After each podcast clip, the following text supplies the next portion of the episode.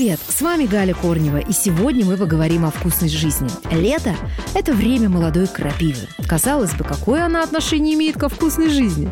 Специалисты же говорят, что самое прямое, потому что витамина С в крапиве в 4 раза больше, чем в апельсинах и лимонах, а каротина больше, чем в морковке.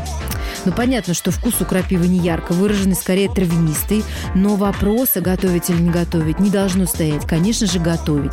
Берем яркую, хорошенькую, свеженькую крапиву, отрываем листики. Самый простой вариант – добавить листья крапивы в любимый многими зеленый салат.